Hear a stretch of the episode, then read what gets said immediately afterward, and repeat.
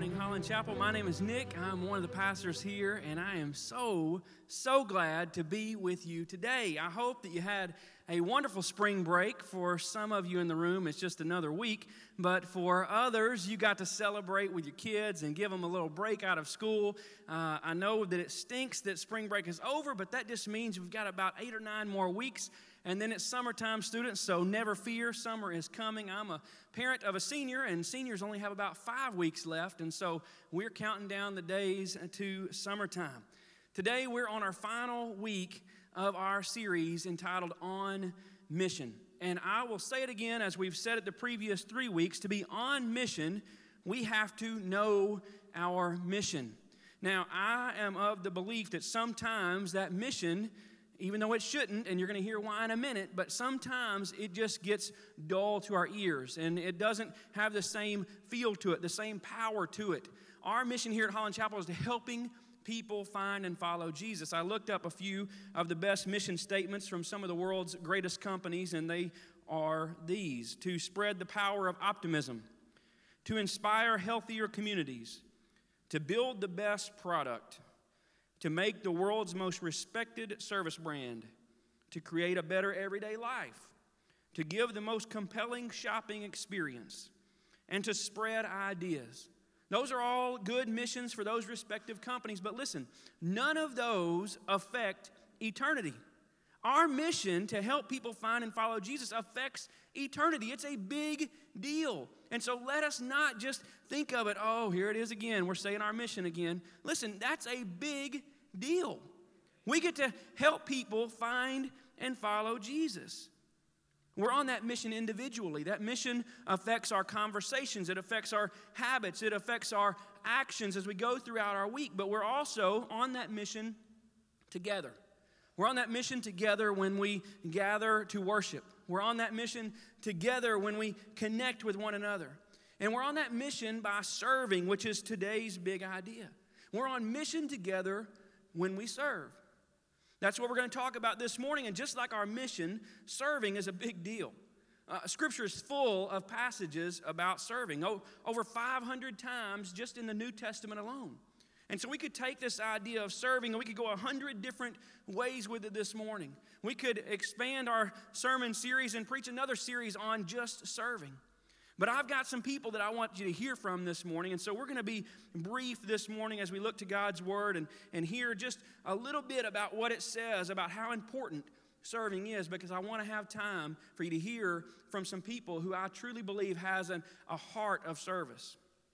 One thing we need to make clear before we go on is that we, the church, should serve outside of these walls. A lot of what we're going to talk about today is going to be talking about serving in the church, but the church should serve outside of these walls. You see, when we think about our mission and how we are on mission together in worship and in connecting and serving, I think of it this way. Worship is our response to Jesus. We connect because of Jesus, and serving is a picture of Jesus. And so how better to share Jesus than to show them what he looks like? The church should serve outside of these walls. Matthew 20, verse 28 says, "For even the Son of Man came not to be served, but to serve others, and to give his life as a ransom for many."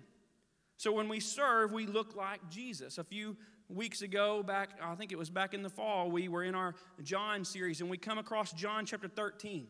And I would invite you to go back and listen to any of our gatherings online, and you can go back and listen to the sermon on John chapter 13, where we talked about these serve towels, and we gave you these to take home to remember to look like Jesus as we go out and we serve the world. But in John chapter 13 is the story of Jesus washing his disciples' feet.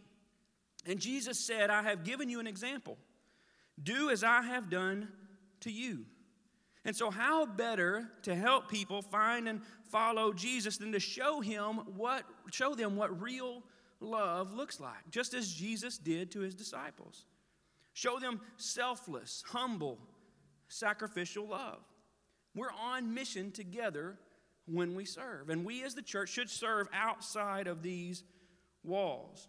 But today we're going to talk a little bit more about serving within these walls, but understand it does not have to stay here. We looked at 1 Peter 4 a couple of weeks ago, and I'm going to invite you to open your Bibles to 1 Peter chapter 4. We're going to look at two verses there, verse 10, and we'll read verse 11 a little bit later. So open your Bibles to 1 Peter chapter 4, verse 10, and let's talk about serving. Let's talk about these gifts that we have been given by our Creator. 1 Peter chapter 4, verse 10. The Bible says, God has given each of you a gift from his great variety of spiritual gifts. Use them well to serve one another. The first thing that jumps out here that we cannot miss is that everyone has been gifted. Peter says, each of you from his great variety of spiritual gifts. You see, spiritual gifts are given to all believers by the Holy Spirit when we place our trust in Jesus, our faith in Jesus, and we're gifted with spiritual gifts. Now, these are in addition to God-given talents that people receive, all different types of talents, and some more than others. I'm personally thankful for my spiritual gift because it ensures I have a gift. I'm not sure what my God-given talents are, but I have spiritual gifts, and some of the spiritual gifts that are mentioned in the Bible, Pastor Roger read a few this morning from Romans 12, a few others, things like speaking, helping, encouraging, giving, and leadership. Those are spiritual gifts. And the Bible says that everyone has a gift. When we have membership class, we pass these serve books out. And these serve books are to be used as you think about your gifts and your talents and how you can serve within Holland Chapel. There are things in here like our tech ministry, like being a greeter, a musician, a kids volunteer, student volunteer, senior adult care. All those things are found in these books, and you can find these books back there on the tables at the back of the room. Now, areas and places to serve are not limited to this book. If God's given you a spiritual gift and you think of a way that you can use that gift to honor the Lord, by all means, do it. Use that gift for the Lord. He's given you a gift. I'm going to show you a picture of a couple who uses that gift in other ways that you don't necessarily find in a book. There's a picture going to be on the screen of a man named Donald Davis. He was in the earlier gathering this morning, and that is Donald sitting down, and that's Keith behind Donald there. And Keith and his wife, Lita, they have taken it upon themselves to treat Donald extra special. See, his wife had just passed away within the last year, and it was Donald's birthday. And I know that other men and women in our church have been treated the same way. Bill Carmen was in here earlier, and he's been treated this way as well. But this is a picture of Donald's birthday dinner. You don't find giving a senior adult birthday dinner in this book. But you do find a spiritual gift in the Word of God that says encouraging, helping, serving. And Keith and Lita treated Donald to a birthday dinner, and I called Donald the next day. And I said, I heard that you had a special dinner. And here's what Donald said. He said, Nick, they treated me like a king. He said, I felt like a king. That's what serving looks like. Encouraging one another, helping one another, loving one another. It doesn't have to be in a book. If God has given you a spiritual gift, use it. Everyone has a gift. And we also see in 1 Peter that each gift has a purpose. Each gift has a purpose. 1 Peter 4:10 says, use them well to serve one another. You've been given a gift to contribute to this mission. You've been gifted to contribute. 1 Corinthians 12, 7 says a spiritual gift is given to each of us so that we can help each other. Help each other what? Help each other find and follow Jesus. Think about it really practically like this. What happens when you serve? You say, well, Nick, what's the big idea? What's the big deal? What happens when I serve? Here's what happens when you serve. Someone feels welcomed. Eyes are opened to the truth of the gospel. Mouths are fed. Hearts are encouraged. The gospel is heard. Parents can focus, maybe even get a little rest as they pay attention to the Word of God because you're serving them by watching and teaching their kids the gospel. Lives are changed. When you serve, lives are changed. It's a big deal. 1 Peter 4:10 says, God has given each of you a gift from his great variety of spiritual gifts. Use them well to serve one another. And then it goes on in verse 11. Verse 11 says, do you have the gift of speaking? Then speak as though God himself were speaking through you. Do you have the gift of helping others? Do it with all the strength and energy that God supplies. We need God's help. We can't do it on our own. We have busy lives. We get run down. We feel tired. But God, if he has gifted you, will give you the strength to carry out that gift and to use it for his honor and his glory. It goes on to say, then everything you do will bring glory to God through Jesus Christ. When we're on mission together, and it's the greatest mission in the world, when we're on mission together serving, it's a beautiful thing. And the world takes notice. The world sees it when the church looks differently than the rest of the world. The world takes notice and they say, look at those people. What are they doing? They're serving each other. They're loving each other. They're nice people. The world sees it. And the Bible says, and all will bring glory to God. Romans chapter 14, verse 18. It says, if you serve Christ with this attitude, and if you read back, you find that this attitude is one of joy and one of peace. If you serve Christ with this attitude of joy, you will please God, and others will approve of you too. The world will take notice. So then, let us aim for harmony in the church and try to build each other up. Everyone has been given a gift, and each gift has a purpose. Your gift has a purpose. It's been entrusted to you. It's not been entrusted to me. I have a spiritual gift that you may not have been entrusted with, and it's my job to use it for the honor and glory of God. I'm going to bring back a quote that I shared 2 weeks ago from Craig Groeschel. He says, if you're not using your gifts in the church, then something God wants to be done is being ignored. God's given you that gift, so I can't fulfill that obligation. God's given it to you. He's called you to serve him and to serve others with that gift. It's up to you to use it. And while that's sinking in, and maybe you're trying to figure out what that gift, what that talent is, how you can use that to serve the Lord, I'm going to ask you to turn to one other passage this morning before we invite our guests up, and it's a tough one. I'm going to go ahead and tell you, Luke 17 is a tough passage. Open your Bibles to Luke chapter 17, because we see in 1 Peter not only that everyone has a gift and that each gift has a purpose, but Peter also says that we're to use them well. Another version says, use the gift faithfully, so we can't waste it. Luke chapter 17 speaks to this. You see, we're often tempted to retire from serving. We're often tempted to take a break and let someone else do it. I've heard it. I've maybe said it before. You may have said this before. I've served my time. Let the young people handle it. It's their turn. And I want to challenge you, church. This is a tough passage. The Bible does not speak of retiring from serving. God's given you that gift. Look at what Luke chapter 17 says in verse 7. It says, when a servant comes in from plowing or taking care of the sheep, does his master say, come in and eat with me? No. He says, prepare my meal, put on your apron, and serve me while I eat. Then you can eat later. In other words, there's more to be done. You may have finished that job, but there's more work to be done. He goes on to say, and does this master thank the servant for doing what he was told to do? Of course not. Sometimes we do a job well done, and we sit back and wait on everybody to pat us on the back because we serve the Lord. The Bible says that's not what it's supposed to happen. He goes on to finish. This is Jesus talking, by the way, in verse 10. He says, in the same way, when you obey me, you should say, we are unworthy servants who have simply done our duty. That's a strong passage. But Jesus says, don't quit serving. Don't wait on the congratulations, job well done. Don't quit. We are to keep the mindset that Romans 12 had that we read this morning. Because of all that he's done for you, continue to serve. Remember that we are unworthy servants. I think of people that I've known in the past and even currently who are working to the very end, who are serving the Lord faithfully. I think of a lady named Miss Clara Price, and as we would go to see Miss Clara, she's passed away now, but she would sit in a chair, and she had an end table with a little lamp, and on that lamp was covering notepads and cards and pens, and what she would do is she would write people cards. She maybe couldn't physically do other things in the church, but she would write cards, and she would ask us, the pastors, who needs to be encouraged? Who should I write to? Who needs me to pray for them?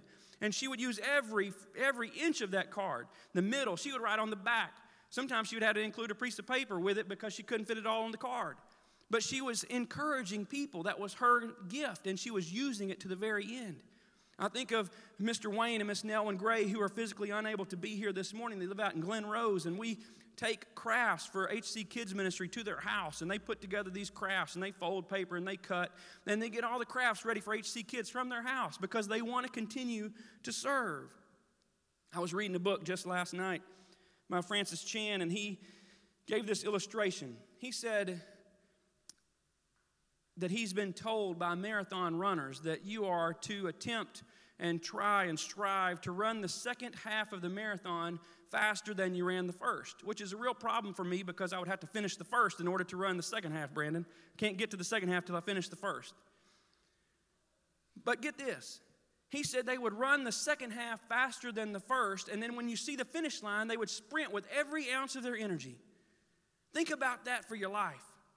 As someone who's nearing the second half may be there, the second half of my life, it's time for me to step up my game and to start moving a little bit faster.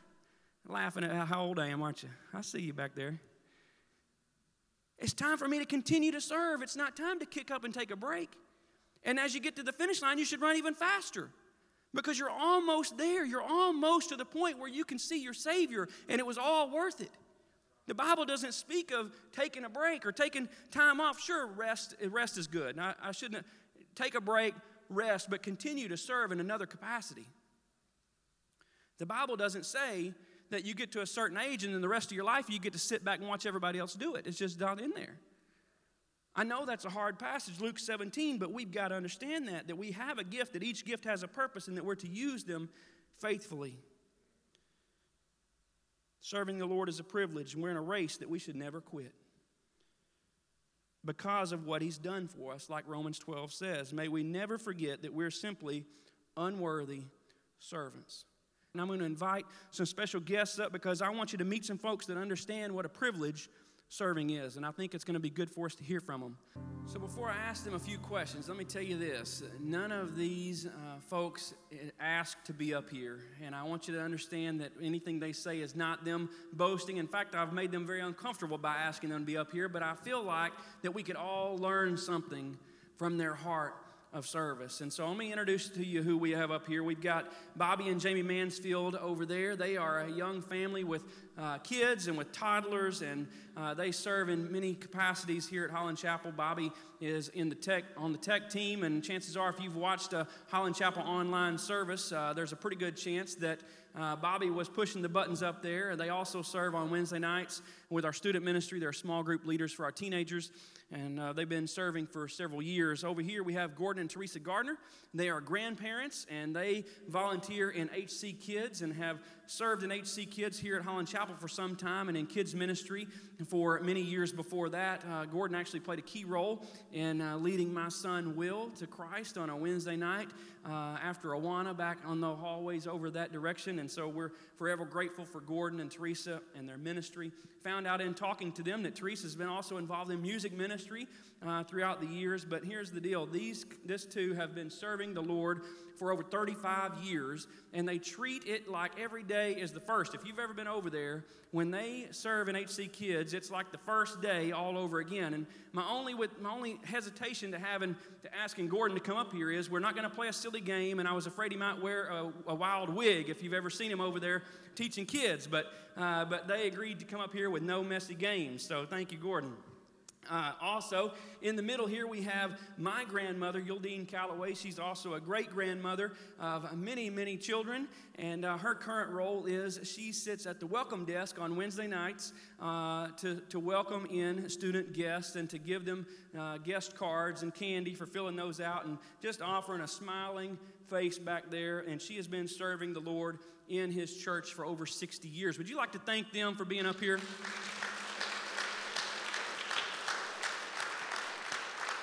So I'm going to ask them a few questions, and I've also posed these questions to a few church members as well, and I've got some quotes from them that I want to share with you as well, and we're going to go through these rather quickly. I want you to hear their heart. I want you to hear their desire and their passion for serving the Lord, and we're going to start with the question of why do you serve in the church, and I will quote Rick and Kathy Ricketts. They said that serving is part of God's plan for each of our lives, and we want to be in God's plan. God's plan and desire for us is to serve, and so we want to be found serving. What about you guys? Why do you serve?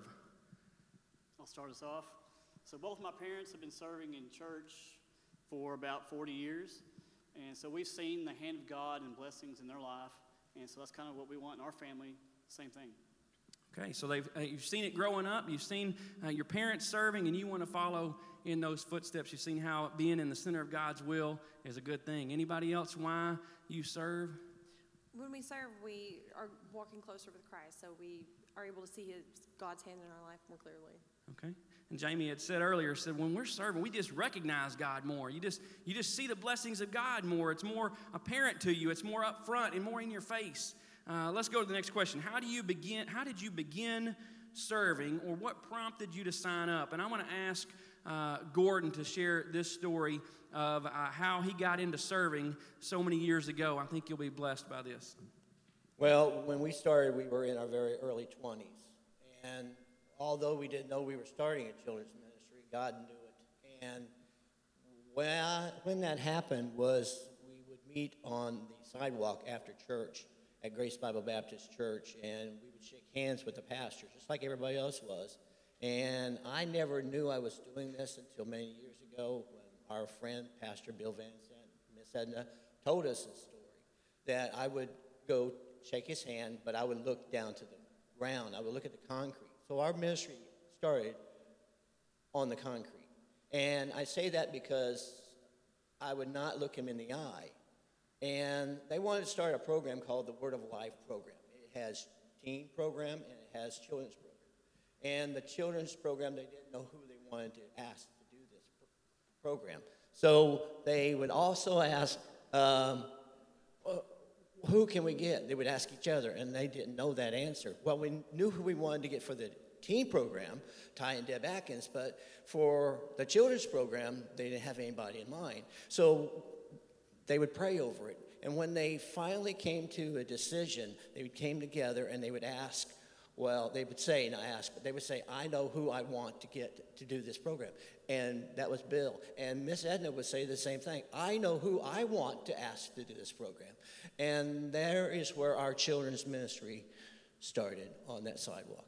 And one thing he didn't share is he said earlier in the 9 o'clock gathering that as he would walk by and talk to his pastor after worship on Sunday morning, he would always say, where can I serve in the church? But he would real shyly ask it looking down, but he was asking, where can I serve? He was showing the pastor, I want to serve. The pastor and his wife got together and they said, we know who we need to ask. And they asked Gordon and Teresa Gardner to lead this. And for 35 years, y'all, they've been telling kids that Jesus loves them. And I think about how many lives have been changed, how many families have been affected because he said, where can I serve in the church? He asked. He didn't have any idea that kids ministry was going to be their niche and what they would stick to for decades, but that's what the Lord had in mind for them. Keith Gaddis said this. He said, I was unable to fully commit due to work. And he said, now is my season, and I'm making up for lost time. We see Keith almost every day up here at the church, and he was unable to commit because of work, but now he's making up for lost time in his mind. He's serving. He's up here fixing things, and sometimes we break things just so we can see you, Mr. Keith. No, I'm just kidding. We don't really do that. But you might think we do because so many things we call you about, but thank you for that heart of service. Anyone else have a story on how did you begin serving? I began in the men's basketball ministry, so that was the only thing that was open at the time when we first started, so started doing that, and Jamie was doing the nursery and the girls. So we found something we were passionate about, and we just jumped in. That's another good point. Found something they were passionate about. I knew that Bobby played basketball in high school, and so we had a basketball ministry. I was like, Bobby, come help us with the basketball ministry. Found something that he enjoyed doing.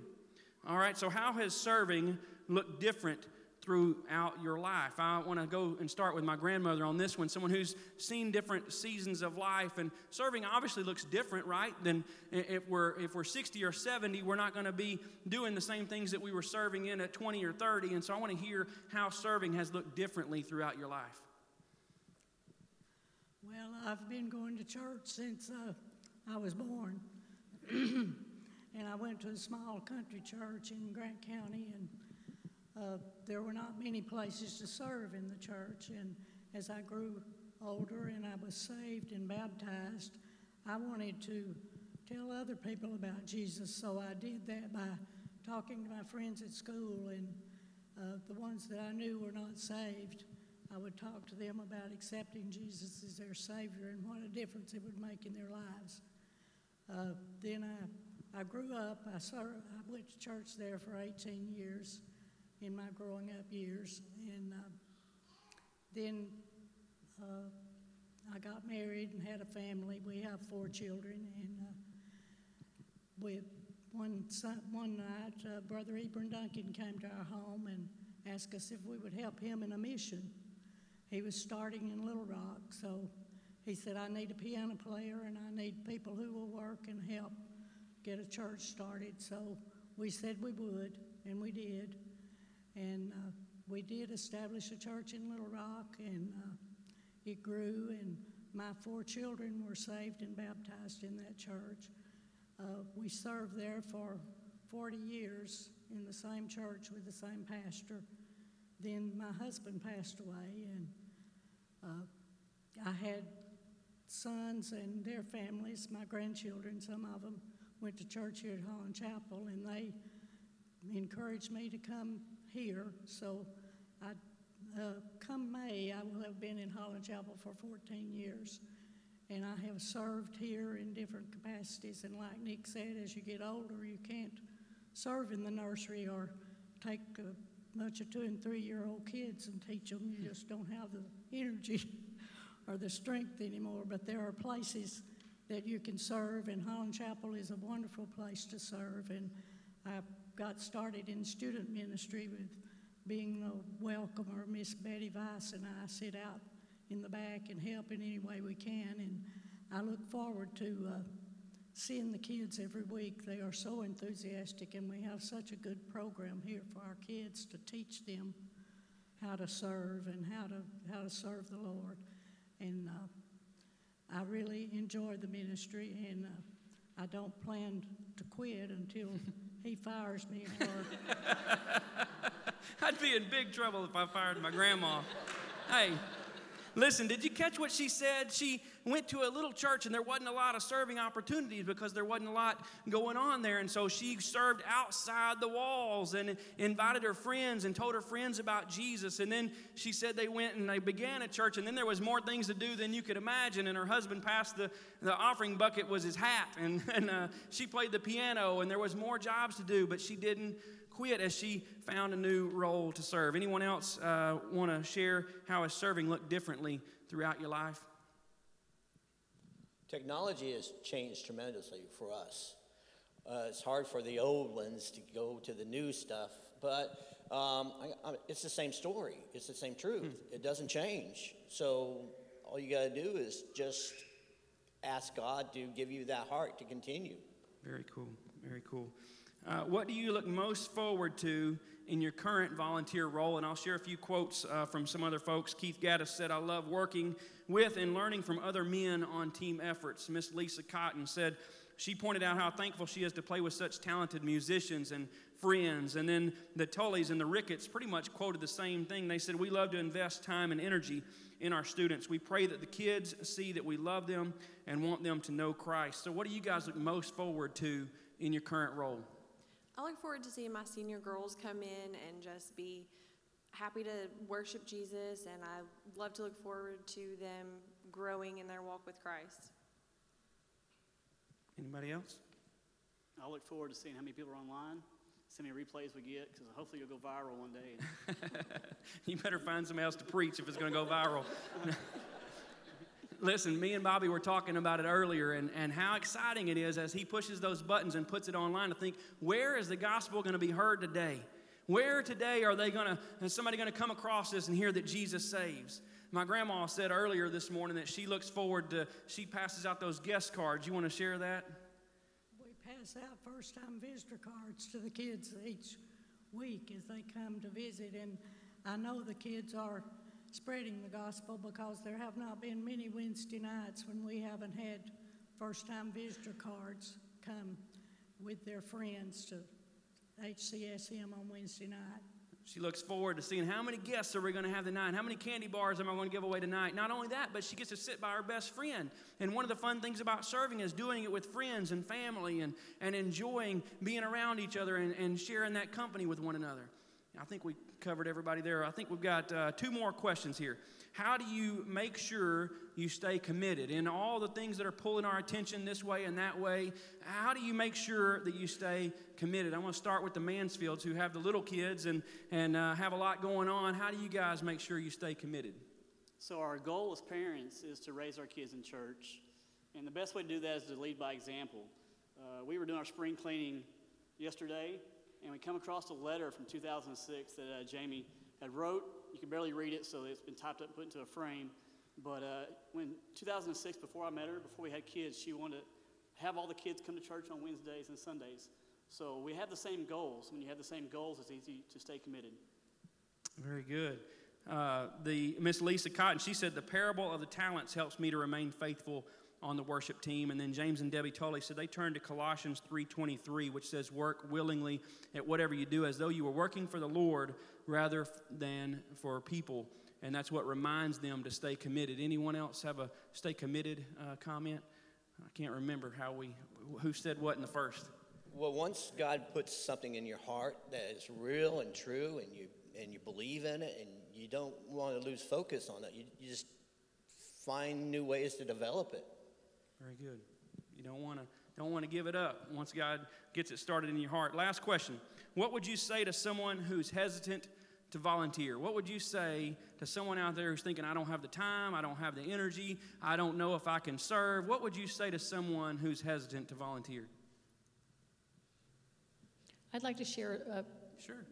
We had a little boy in our program back years ago named Joey Taylor. And Joey was a little difficult to work with. He was high energy, and we worked first through sixth grade.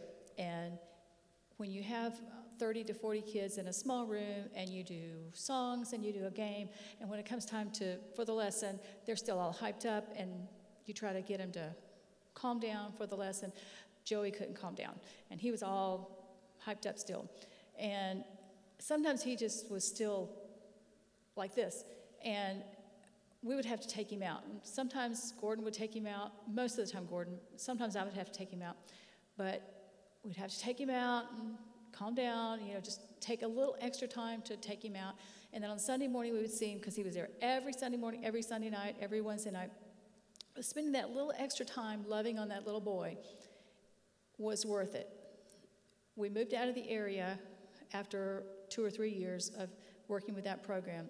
But we had him in Sunday school, too, so we worked with him. We moved out of the area. When he grew up, he ended up being on the A&B honor roll in high school.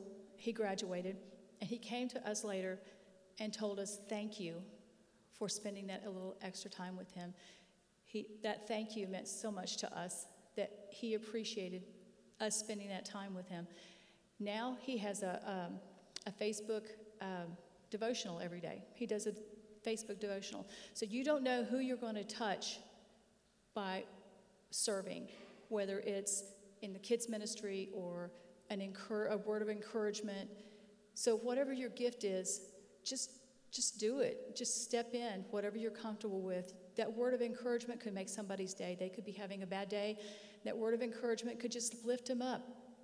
You never know how God's going to use your living sacrifice to encourage someone else or to change someone else's life until you give in and serve. Anybody else, what would you say? You said something really good earlier. Do you remember? Try it. Try it, you'll like it. You got to say it with the mic.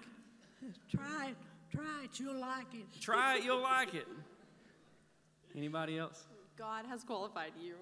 There you go. God has qualified you. Don't think that you're underqualified or you can't do it. Remember, God has given each of you a gift for a purpose. Would you like to thank them for their time this morning?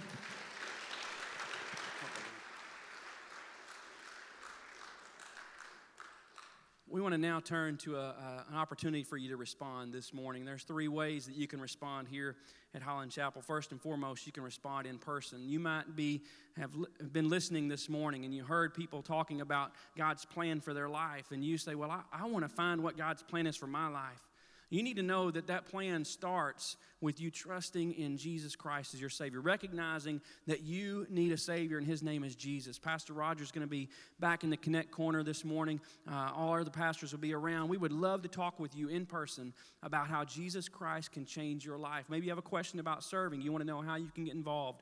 If you want to respond in person, we would love to talk with you this morning. We also want to invite you to respond online. You can respond online. You can drop in those Connect cards in the offering buckets if you would. Maybe you're watching online this morning and your response needs to be, I sure haven't enjoyed these online worship gatherings, but next week is Easter. And I want to make next week my commitment that I'm going to be back to worship in person with my church family on Easter Sunday. Maybe that needs to be your response this morning online. But we want to ask you to respond. I want to ask everyone in the room now to take action, to respond to this message series. We've been talking for 4 weeks about being on mission, and quite frankly, we need to be done talking, and we need to do it. We need to be on mission together, worshiping. We need to be on mission together, connecting with one another, and we need to be on mission together, serving, because we never look more like Jesus than when we're serving. He said, here is the example I'm setting. I want you to follow my lead. Take action this week. Commit that you are going to be on mission, that you and your family are going to be helping people find and follow Jesus. We sang a song earlier. It's called The Stand. And I want to read the lyrics to this song, and then I want to challenge us to stand and to sing it together. The lyrics say this: so I'll walk upon salvation, your spirit alive in me. Your spirit's alive in me. My life to declare your promise, my soul now to stand. So what can I say? What could I do? But offer this heart, oh God, completely to you. Like Romans 12 says, because of what God's done for us, I'm going to offer my body as a living sacrifice. I'm going to be on mission. So I'll stand with arms high and heart abandoned in awe of the one who gave it all. I'll stand, my soul, Lord, to you surrendered. All I am is yours. Would you join me this morning as we stand? Let's commit to taking action as we sing those words out and together be on mission.